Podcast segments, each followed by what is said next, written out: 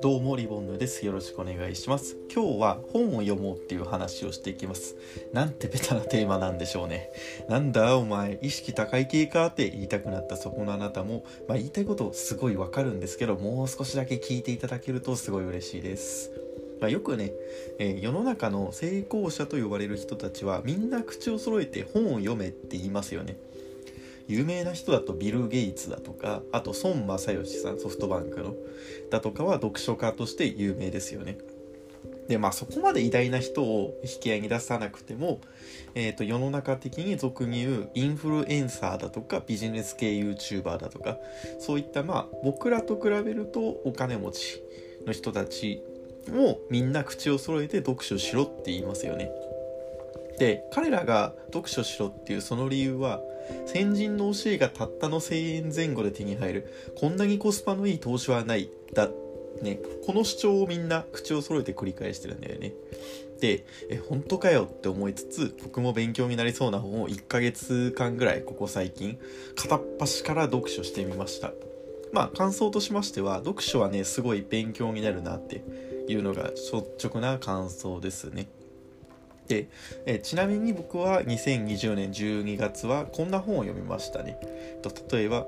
えーと、1個ずつ紹介していきますと「自分を知り不安をなくす究極のマインドフルネス」「容量が良くないと思い込んでいる人のための仕事術図鑑」「眠れなくなるほど面白い自律神経の話」「朝1時間で全てが変わるモーニングルーティン」「アウトルック最速仕事術」お金の大学叩かれるから今まで黙っといた世の中の真実、まあ、合計で7冊、えー、1ヶ月で読みました。ちなみに、えー、年が明けてからは今のところ3冊読み終わったってぐらいですね、まあ、このラインナップからね、えー、お察しの方いらっしゃると思うんですけど僕すごい困ってたんですよね。というのも、えー、2020年の10月と11月はですね私お仕事で残業残業またまた残業でとにかくね自分の時間が取れなくて精神的にちょっと参っておりましたね。でどうにかこの現状を打開したい。そのためのヒントはどっかに落ちてないだろうかっていう思って読書を始めたんですよね。まあ正直あまり選別せずにえ本屋で目についた本を適当に片っ端から買ってっただけだったんでまあ、失礼ながらいまいちだなって思う本もあったんですけど、まあ、全体としては読書のおかげでえこの残業続きの状況は少し改善できたかなって思いますね。例えば、えー、と僕が読書で得た知識ですと,、えー、と Outlook の通知は切るだったりとか午前中にその日の一番大事な仕事を処理するみたいな感じですね、まあ、大したことじゃないんですけど気づきすらしないっていう状況からこういう考え方もあるって感じですね。で、まあ僕のおすすめの本って僕、えっ、ー、と、ノートっていうサイト、ブログみたいなサイトで、えっ、ー、と、書評記事書いておりまして、そちらを見ていただけたらいいなって思います。まあリンク貼らないんですけどね。なんつう野郎だ。まあいいか。まあ僕が、えー、読書を実際やってみて気づいたことは2つあります。一つは世の中の成功者が言っている成功法則っていうのは大体正しいっていうことですね。で、もう一つが読書にもレベル、ステージが存在するっていうことですね。で、世の中の成功者が言っている成功法則っていうのは大体正しいってことにつきましては、えー、まず率直に言いまして、返す言葉もございませんとか、おっしゃる通りでございますっていうのが、私が読書をしてみて思ったことですね。本には優秀なノウハウが実際書いてありますしコストパフォーマンスも高いなと思います。で自分で話してみてごめんなさい間違えました。自分で試してみて読書に関しては成功者たちの言う通りだなっていうのを実感しましたね。でもう一つ読書にレベルが存在するよっていう話ですね。これはねうすうす分かってたんですけど、まあ、実際読書を始めることで完璧に自覚させられましたね。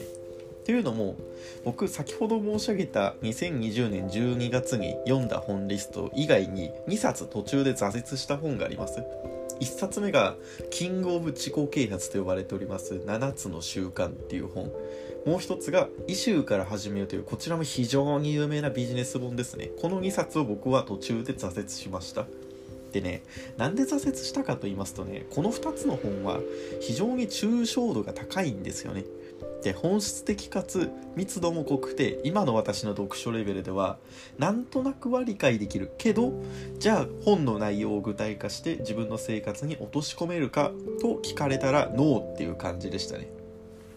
要は僕がこの本の内容をきちんと理解できるだけのスキルも知識も経験もなかったんですね。まあ単純に申し上げますと勉強不足。これはねちょっと悔しいんで、えー、読書の読書のスキルも経験も積んでいってまたリベンジしようかなって思ってますね。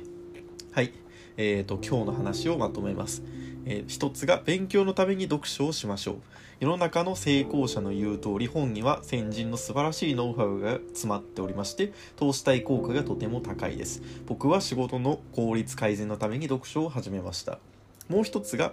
えーと、読書にもスキルレベルが存在するよって話をしました。まずは具体的なことを中心に書いてある本から読書を始め徐々に物事の本質を説いた抽象度の高い本に挑戦し自分のマインドを育てるのが大事かなっていう話ですね。えー、以上になります。僕はこれからも読書を続けていこうと思いますので皆さんもぜひ本を読んでみましょう。ご清聴ありがとうございました。